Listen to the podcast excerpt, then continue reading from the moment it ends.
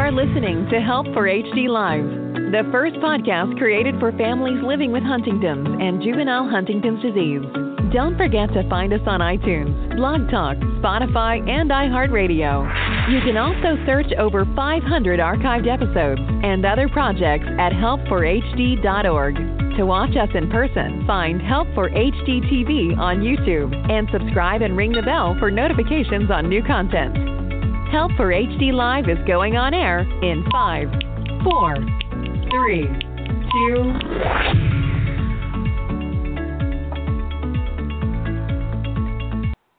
Hi, guys, and thanks for tuning in to Help for HD Live. This show is made possible because of a grant from Teva Pharmaceuticals and the Griffin Foundation. I'm your host, Lauren Holder, and today I have Nikhil Ratna on with us um, from India. And um, we are going to be talking about research that he's doing for HD. Um, Nikhil, I'm going to have you introduce yourself. Thank you so much for coming on the show today. Thank you, Lauren. It's my pleasure to be here on this show. Um, I'm a doctor. Uh, I've also done my PhD uh, focused on Huntington's disease. Uh, when I realized a lot of issues um, that the HD families face and which uh, compelled me, which, which motivated me to do something for the HD community of India. And we worked towards it uh, along with some HD families to form a a national organization, uh, which we call as the Huntington's Disease Society of India. And it's been uh, an year since we have formed it, and we are hoping for a great, um, mm, great future and um, to do good for this HD community. And why did you get involved in research for Huntington's? Yeah, uh, there was no particular reason. Um, it's sort of accident. Um, uh, it's it's an accident turned into a passion. In 2014, um, uh, when I joined my PhD at National Institute of Mental Health and Neurosciences in India, um, I had a choice to pick a topic. So I just wanted to do research, and then the, this is a clinical scientist program. So you have to work with a clinician, and then you do your PhD so in the field of neurosciences. So I, I had met Dr. Sanjeev, who has been my mentor, who, who has decades of experience in seeing HD patients. So he showed me the path into HD, and then yeah, yeah I went ahead. Okay, so can you tell us about recent research?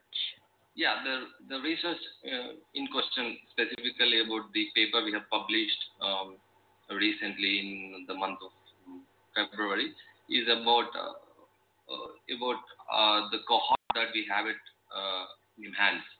So about 144 patients on records between 2013 and 16. So this uh, study was uh, to see the overall outcomes uh, in in patients of HD in India because we we have never had a, such a study where we know outcomes, what is happening to these patients. They come for checkup once and then they vanish, or sometimes they come for a couple of follow-ups, but we don't know what is going on.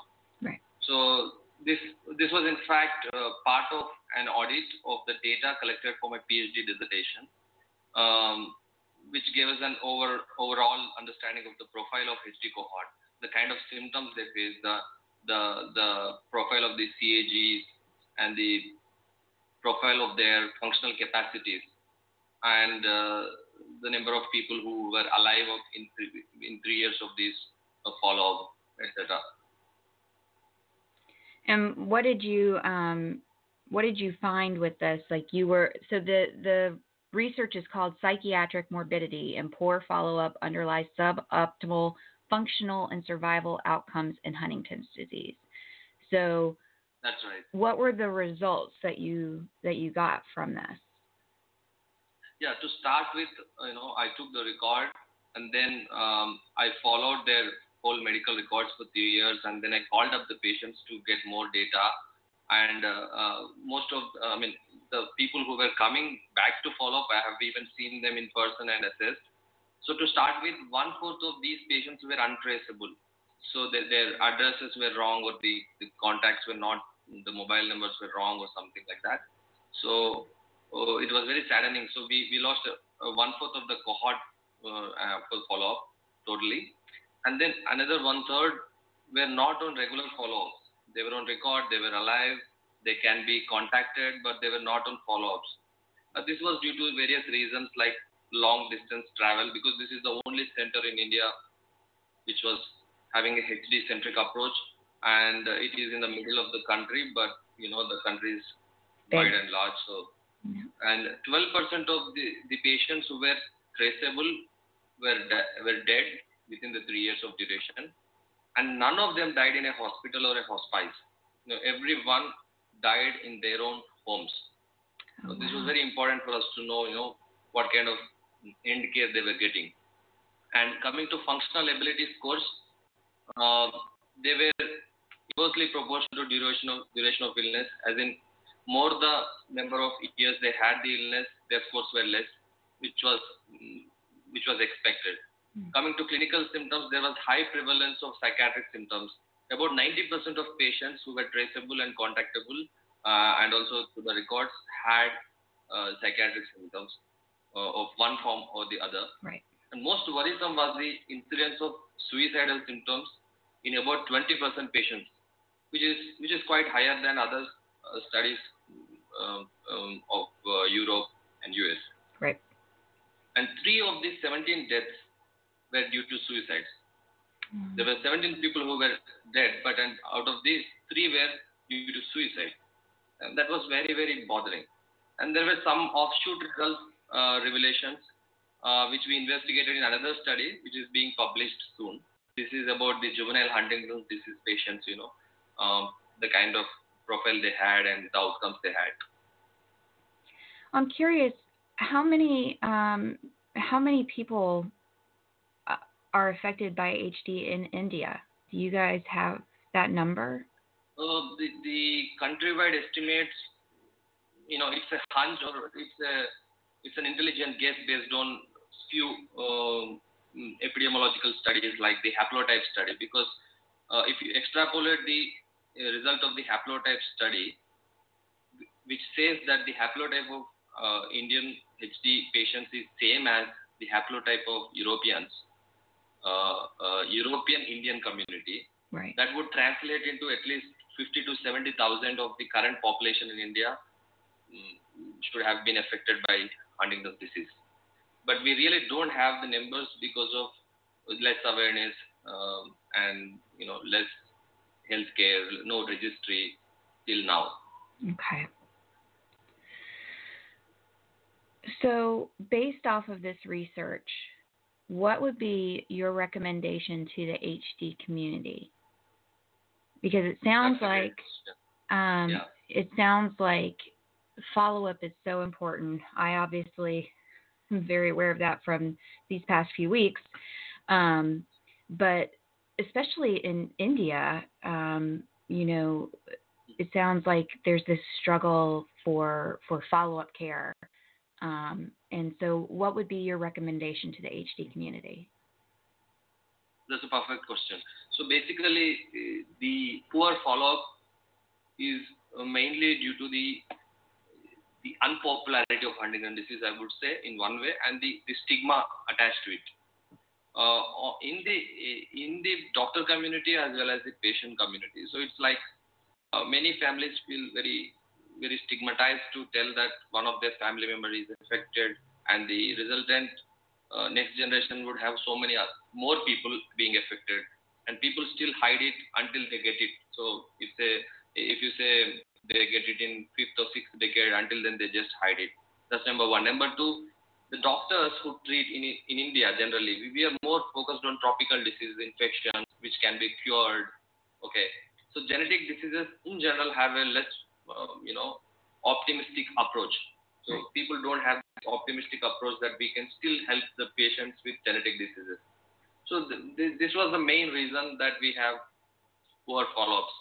So I hope these findings, which we, we had in this study, alarm us towards inadequate healthcare for HD patients in specific, uh, which is resulting in poor outcomes uh, in India.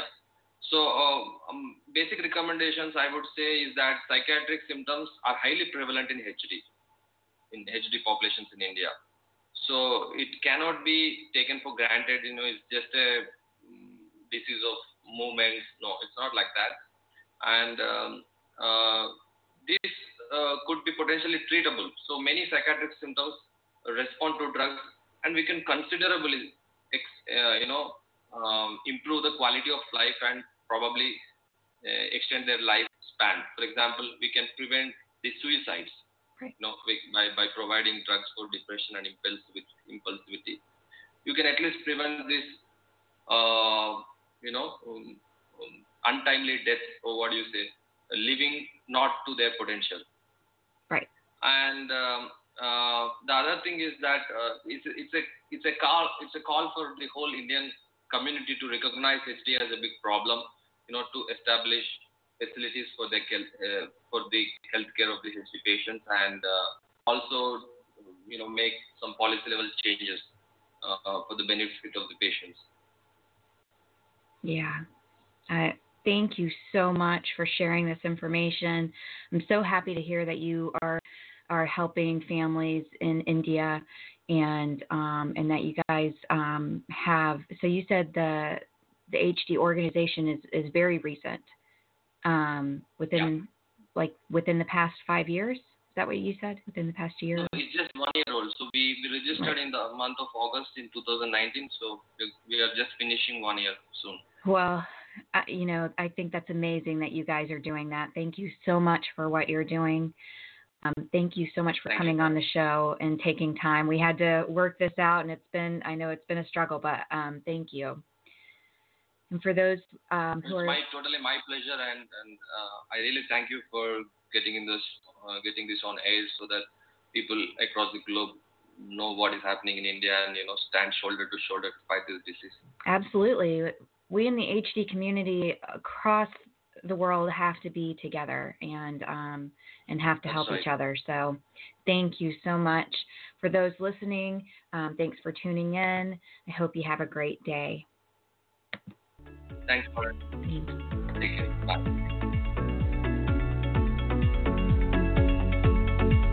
Thank you for listening. Don't forget to visit www.help4hd.org and sign up for our email newsletter to stay up to date on all that is going on at Help for HD. Get social with us and like us on Facebook, follow us on Instagram, and subscribe to Help for HD TV on YouTube and ring the bell for notifications.